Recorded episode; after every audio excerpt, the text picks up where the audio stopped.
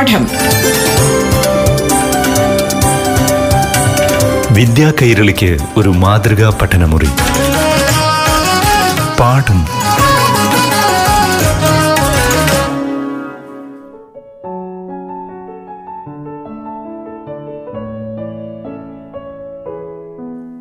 നമസ്കാരം പ്രിയപ്പെട്ട കൂട്ടുകാരെ. പാഠം ക്ലാസ് മുറിയിൽ ഇന്ന് അടിസ്ഥാന ശാസ്ത്രമാണ് അവതരിപ്പിക്കുന്നത്. ആദ്യം അഞ്ചാം ക്ലാസ്സിലെ അടിസ്ഥാന ശാസ്ത്ര പാഠം കേൾക്കാം.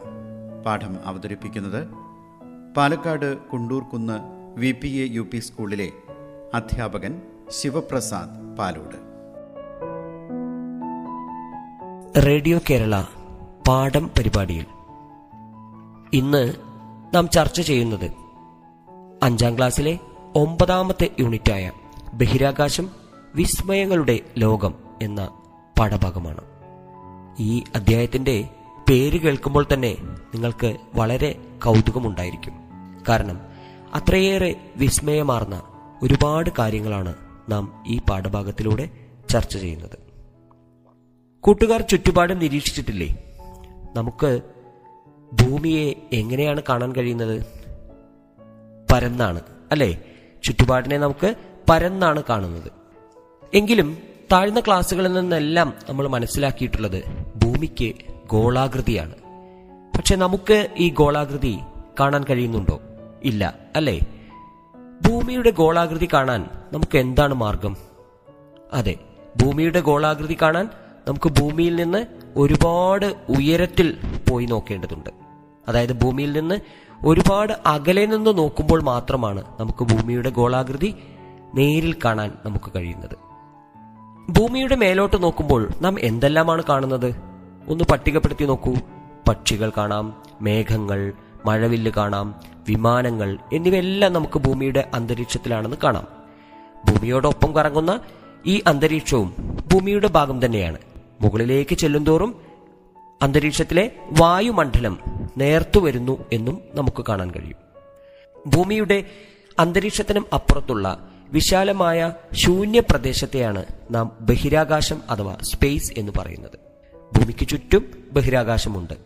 ഭൂമി ബഹിരാകാശത്തിലെ അനേകം കോടി ഗോളങ്ങളിൽ ഒന്നു മാത്രമാണ് എന്നപ്പോൾ നമുക്ക് മനസ്സിലാക്കാം. ബഹിരാകാശത്ത് ഭൂമിയുടെ ഏറ്റവും അടുത്തുള്ള ആകാശഗോളമാണ് ചന്ദ്രൻ.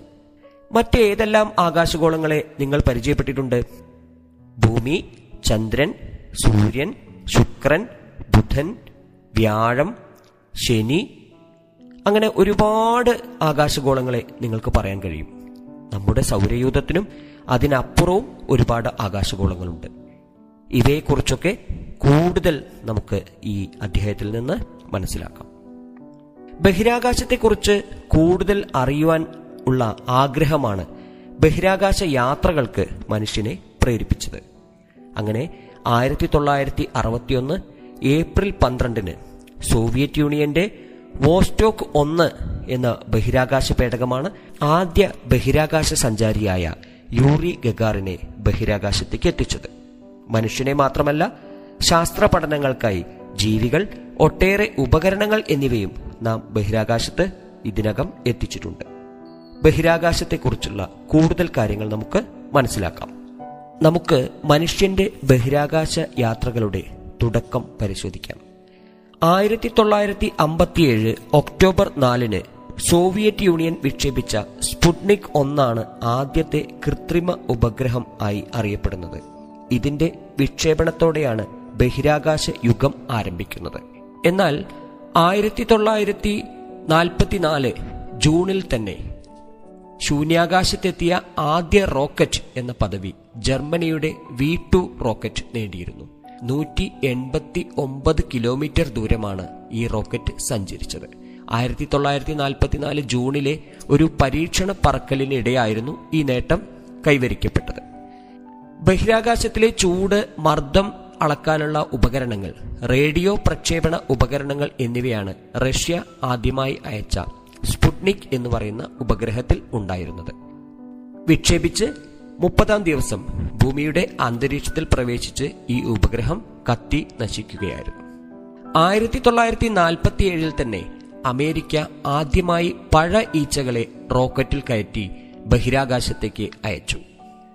ആയിരത്തി തൊള്ളായിരത്തി നാൽപ്പത്തിയെട്ടിലാവട്ടെ കുരങ്ങനെ തന്നെ ബഹിരാകാശത്തേക്ക് എത്തിക്കാനും കഴിഞ്ഞു. ആൽബർട്ട് എന്ന സീരീസിൽ ഒരുപാട് കുരങ്ങന്മാരെ അമേരിക്ക ബഹിരാകാശത്തേക്ക് എത്തിച്ചിരുന്നു. പക്ഷേ ഇവയിൽ മൂന്നിൽ രണ്ടും മരണത്തിന് കീഴടങ്ങി.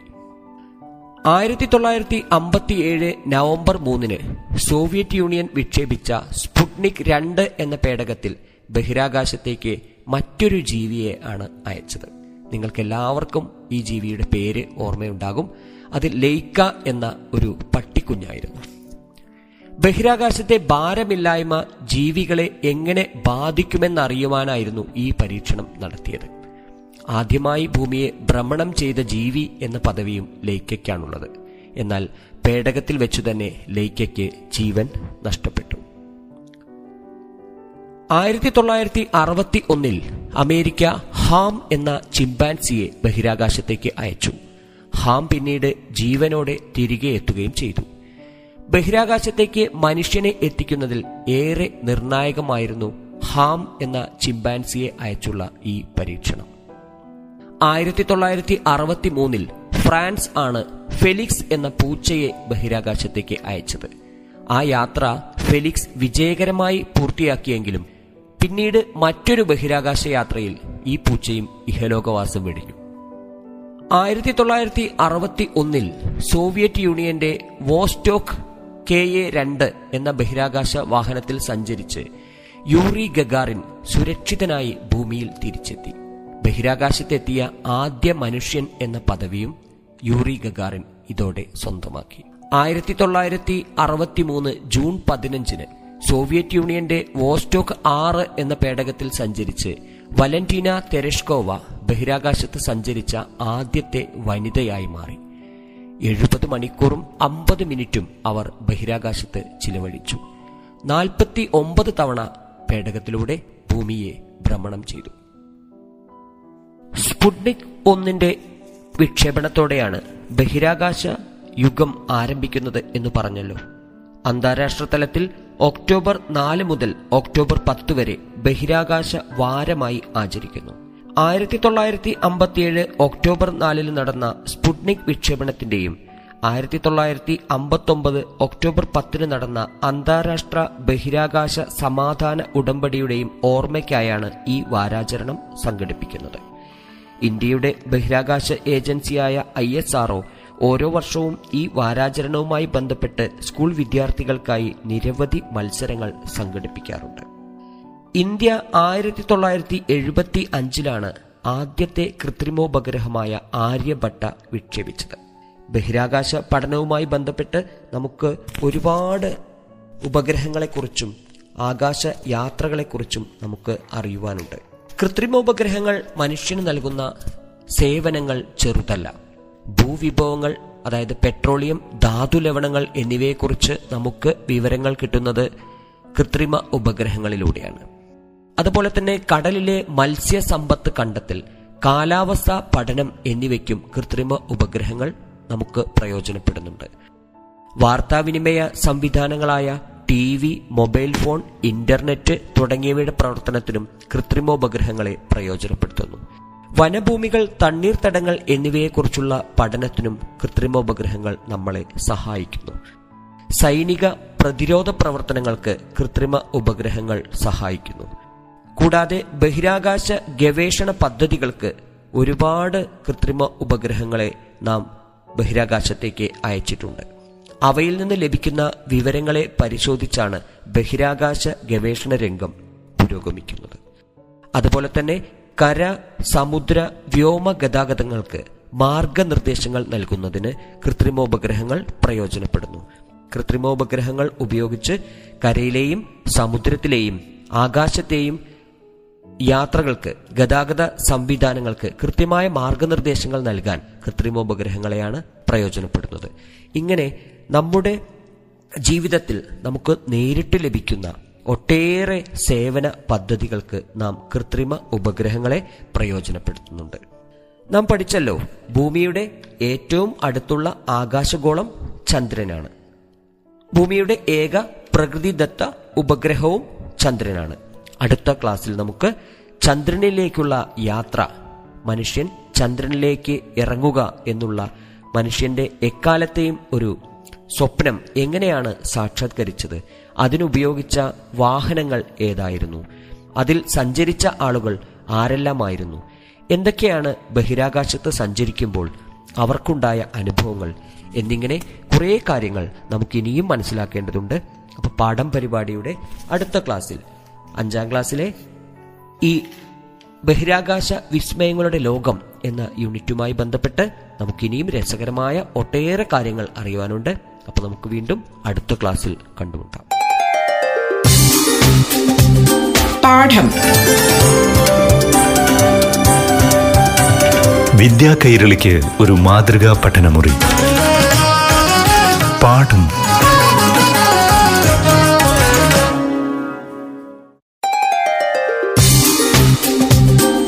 പാഠം വിദ്യാ കൈരളിക്ക് ഒരു മാതൃകാ പഠനമുറി. പാഠം.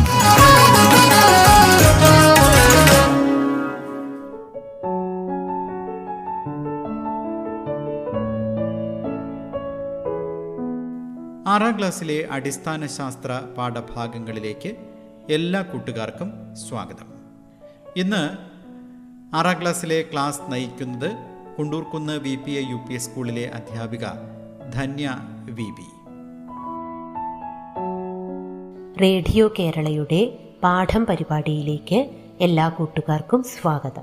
ആറാം ക്ലാസ്സിലെ അടിസ്ഥാന ശാസ്ത്രം പത്താമത്തെ യൂണിറ്റായ രൂപത്തിനും ബലത്തിനും എന്ന പാഠത്തിലെ ചില ആശയങ്ങളാണ് കഴിഞ്ഞ ക്ലാസ്സുകളിൽ നമ്മൾ ചർച്ച ചെയ്തത്. ബാഹ്യസ്ഥികൂടമുള്ള ജീവികളെക്കുറിച്ചും ആന്തരാസ്ഥികൂടമുള്ള ജീവികളെക്കുറിച്ചും മനസ്സിലാക്കി. തുടർന്ന് നമ്മുടെ അസ്ഥികൂടത്തിലെ ചില ഭാഗങ്ങൾ പരിചയപ്പെട്ടു. അസ്ഥികളുമായി ബന്ധപ്പെട്ട് കൂടുതൽ കാര്യങ്ങൾ ഇന്ന് ചർച്ച ചെയ്യാം. എല്ലാ കൂട്ടുകാരും റെഡിയല്ലേ? കൂട്ടുകാരെ ഒരു പ്രവർത്തനം നിങ്ങൾ ചെയ്തു നോക്കണം. നിങ്ങളുടെ കൈമുട്ടുകൾ നിവർത്തിവെച്ച് പിന്നിൽ നീളമുള്ള ഒരു വടി കെട്ടിവെക്കണം. എന്നിട്ട് ഈ കെട്ടിവച്ച കൈകൊണ്ട് ഭക്ഷണം എടുത്തു കഴിക്കുന്നതായി കാണിക്കുക. പല്ലു തേക്കുന്നത് എങ്ങനെയാണ് എന്ന് കാണിക്കുക. ഈ പ്രവർത്തനങ്ങൾ ചെയ്യാൻ കഴിയുമോ? ഇല്ല അല്ലേ? എന്തുകൊണ്ടാണ് ഈ പ്രവർത്തനങ്ങൾ ചെയ്യാൻ കഴിയാത്തത്? ഇവ പ്രയാസമില്ലാതെ ചെയ്യാൻ എന്ത് സംവിധാനമാണ് നമ്മുടെ കൈകളിലുള്ളത്? നമ്മുടെ അസ്ഥികളെ നമ്മുടെ ശരീരത്തിൽ മടക്കാനും നിവർത്താനും കഴിയുന്ന ചില ഭാഗങ്ങളുണ്ട്. കൈമുട്ടിൽ വടിവെച്ച് കെട്ടിയപ്പോൾ കൈമുട്ട് മടക്കാൻ സാധിച്ചോ? ഇല്ല. നമ്മുടെ ശരീരത്തിൽ ഇത്തരത്തിൽ കൈമുട്ട് മാത്രമാണോ തിരിക്കാനും മടക്കാനും സാധിക്കുന്നത്? അല്ല. നമുക്ക് കൈപ്പത്തി ചലിപ്പിക്കാം കൈവിരലുകൾ ചലിപ്പിക്കാം നമ്മുടെ തോൾഭാഗം ചലിപ്പിക്കാം അരക്കെട്ട് ചലിപ്പിക്കാം കാൽമുട്ട് ചലിപ്പിക്കാം തലഭാഗം ചലിപ്പിക്കാം. ഇത്തരത്തിൽ നമ്മുടെ ശരീരത്തിൽ നമുക്ക് ചലിപ്പിക്കാൻ കഴിയുന്ന ഒട്ടേറെ ഭാഗങ്ങളുണ്ട്. എല്ലാ ഭാഗവും നമുക്ക് ഒരേ രീതിയിൽ ചലിപ്പിക്കാൻ സാധിക്കുമോ? ഇല്ല അല്ലേ? നമ്മുടെ കൈമുട്ട് ചലിപ്പിക്കുന്നതും നമ്മുടെ തോൾ ചലിപ്പിക്കുന്നതും വിരലുകൾ ചലിപ്പിക്കുന്നതും ഒക്കെ വ്യത്യാസമുണ്ട് അല്ലേ? ഏത് ഭാഗമാണ് അസ്ഥികളിൽ ചലനത്തിന് സഹായിക്കുന്നത് എന്ന് നമുക്ക് കണ്ടെത്താം. രണ്ട് അസ്ഥികൾ ചേരുന്ന ഭാഗമാണ് നമുക്ക് ചലിപ്പിക്കാൻ സാധിക്കുന്നത്. ഇത്തരത്തിൽ രണ്ട് അസ്ഥികൾ ചേരുന്ന ഭാഗത്തെ അസ്ഥിസന്ധികൾ എന്നാണ് പറയുന്നത്. അസ്ഥിസന്ധികളാണ് നമ്മെ ചലനത്തിന് സഹായിക്കുന്നത്. നിരവധി അസ്ഥിസന്ധികൾ നമ്മുടെ ശരീരത്തിൽ കാണുന്നുണ്ട്. അസ്ഥിസന്ധികളെ അവ ചലിക്കുന്നതിന്റെ അടിസ്ഥാനത്തിൽ തരംതിരിക്കാം. ഇനി അത് ഏതെല്ലാമാണെന്ന് നമുക്ക് നോക്കാം. തുടയെല്ല് നമ്മുടെ ഇടുപ്പെല്ലുമായി കൂടിച്ചേരുന്നുണ്ട്. ഇത് ഒരു അസ്ഥിസന്ധിയാണ്. എന്താണ് ഇതിന്റെ പ്രത്യേകത എന്ന് നോക്കാം. തുടയെല്ലിന്റെ അഗ്രഭാഗം ഒരു പന്തു പോലെ ഉരുണ്ടതാണ്. ഇടുപ്പെല്ലിന്റെ അഗ്രഭാഗത്ത് ഒരു കുഴി പോലെയാണ്. അപ്പോൾ പന്തു പോലെയുള്ള തുടയെല്ലിന്റെ ഭാഗം ഇടുപ്പെല്ലിലെ കുഴി പോലെയുള്ള ഭാഗത്തേക്ക് ഇറങ്ങി നിൽക്കുകയാണ് ചെയ്യുന്നത്. ഇങ്ങനെ ഇറങ്ങി നിൽക്കുമ്പോൾ ഈ അസ്ഥിസന്ധിക്ക് ചലന സ്വാതന്ത്ര്യം കൂടുതലാണ്. നമ്മുടെ തോളിലും ഇതേ രീതിയിലുള്ള അസ്ഥിസന്ധിയാണ് ഉള്ളത്. ഇങ്ങനെ ഒരു അസ്ഥിയുടെ അഗ്രഭാഗത്ത് പന്തുപോലെയുള്ള ഭാഗം മറ്റൊരു അസ്ഥിയുടെ കുഴിയിൽ തിരിയുന്നു. ഇത്തരം അസ്ഥിസന്ധികളാണ് ഗോളരസന്ധി. ഏറ്റവും കൂടുതൽ ചലന സ്വാതന്ത്ര്യമുള്ളവയാണ് ഇവ. ഉദാഹരണം തോളൽ സന്ധി ഇടുപ്പൽ സന്ധി. ഇനി കൈമുട്ട് നമുക്ക് പുറകിലോട്ട് ചലിപ്പിക്കാം. ചലിപ്പിക്ക് ചലിപ്പിക്കാൻ സാധിക്കുമോ? കൈമുട്ട് പുറകിലേക്ക് ചലിപ്പിക്കാൻ സാധിക്കില്ല. ഒരു ഭാഗത്തേക്ക് മാത്രമേ ചലന സ്വാതന്ത്ര്യം ഉള്ളൂ. ഇങ്ങനെ ഒരു ഭാഗത്തേക്ക് മാത്രം ചലിക്കുന്ന അസ്ഥിസന്ധികളെ വിജാഗിരി പോലെ ഒരു ഭാഗത്തേക്ക് മാത്രം ചലിക്കുന്ന അസ്ഥിസന്ധികളെ വിളിക്കുന്ന പേരാണ് വിജാഗിരി സന്ധി. ഉദാഹരണം കൈമുട്ട് കാൽമുട്ട്. കൂട്ടുകാരെ നമുക്ക് മറ്റൊരു സന്ധിയെ കൂടി പരിചയപ്പെടാം. നമുക്ക് നമ്മുടെ തല ഇടത്തോട്ടും വലത്തോട്ടും ചലിപ്പിക്കാം. മുകളിലോട്ടും താഴോട്ടും ചലിപ്പിക്കാം. തലയോട് നട്ടെല്ലിന്റെ മുകളിലാണ് വച്ചിരിക്കുന്നത്. അപ്പോൾ നട്ടെല്ല് എന്ന അച്ചുതണ്ടിനെ അടിസ്ഥാനമാക്കിയാണ് നമ്മുടെ തലയോട് തിരിയുന്നത്. ഇങ്ങനെ ഒരു അച്ചുതണ്ടിനെ അടിസ്ഥാനമാക്കി ചലിക്കുന്ന സന്ധികളെ കീലസന്ധി എന്നാണ് പറയുന്നത്. ഒരു അസ്ഥി മറ്റൊന്നിൽ ഇരുദിശകളിലേക്കും തിരിയുന്നതാണ് കീലസന്ധി. ഉദാഹരണം തലയോടും നട്ടെല്ലിന്റെ മുകൾ ഭാഗവും ചേരുന്ന സ്ഥലം. കൂട്ടുകാരെ അസ്ഥിസന്ധികളുമായി ബന്ധപ്പെട്ട കാര്യങ്ങൾ നമ്മൾ മനസ്സിലാക്കി. അസ്ഥിസന്ധികളുടെ മാതൃകകൾ കൂട്ടുകാർക്ക് വീട്ടിൽ കിട്ടുന്ന ഉപകരണങ്ങൾ ഉപയോഗിച്ചുകൊണ്ട് തന്നെ നിർമ്മിക്കാവുന്നതാണ്. പരന്ന രണ്ടു മരക്കഷ്ണങ്ങളും ഒരു വിജാഗിരിയും ഉപയോഗിച്ച് കാൽമുട്ടിലെ സന്ധി ചലിക്കുന്നതിന്റെ മാതൃക നിർമ്മിക്കാം. ഐസ്ക്രീം ബോളും ചെറിയ പന്തും അതിൽ ഉറപ്പിക്കാവുന്ന ചെറിയ വടിയും ഉപയോഗിച്ച് തോളൽ സന്ധിയുടെ മാതൃക നിർമ്മിക്കാം. ചിലതരം പൗഡർ ടിന്നുകൾ ലോഷനുകൾ എന്നിവയുടെ അടപ്പ് തിരിയുന്നത് നിരീക്ഷിച്ച് കീലസന്ധിയുടെ മാതൃകയും നിർമ്മിക്കാവുന്നതാണ്. അപ്പോൾ എല്ലാ കൂട്ടുകാരും ഇത്തരം മാതൃകകൾ ഉണ്ടാക്കി നിങ്ങളുടെ ലാബറ്റ് ഹോമിൽ സൂക്ഷിച്ചു വെക്കുമല്ലോ അല്ലേ? അസ്ഥികളുടെ ആരോഗ്യം സംരക്ഷിക്കേണ്ടതാണെന്ന് നമുക്ക് എല്ലാവർക്കും അറിയാം. അസ്ഥികൾക്ക് സംഭവിക്കാവുന്ന പ്രധാന പ്രശ്നങ്ങൾ എന്തൊക്കെയാണ്? എല്ലുപൊട്ടലാണ് അസ്ഥികൾക്ക് സംഭവിക്കാവുന്ന ഒരു പ്രധാന പ്രശ്നം.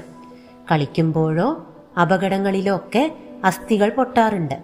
ചിലപ്പോൾ എല്ലുകൾക്ക് വിള്ളലുകൾ സംഭവിക്കാം. ഇങ്ങനെ ശക്തമായ ആഘാതം ഏൽക്കുന്നത് അസ്ഥി പൊട്ടുന്നതിനോ അസ്ഥികളിൽ വിള്ളൽ ഉണ്ടാകുന്നതിനോ കാരണമാകാം. ഇങ്ങനെ അസ്ഥി ഒടിയുന്നതിനെയാണ് അസ്ഥിഭംഗം എന്ന് പറയുന്നത്. ഇത്തരത്തിൽ അസ്ഥിഭംഗം വന്നു കഴിഞ്ഞാൽ നമുക്ക് എങ്ങനെ മനസ്സിലാക്കാം?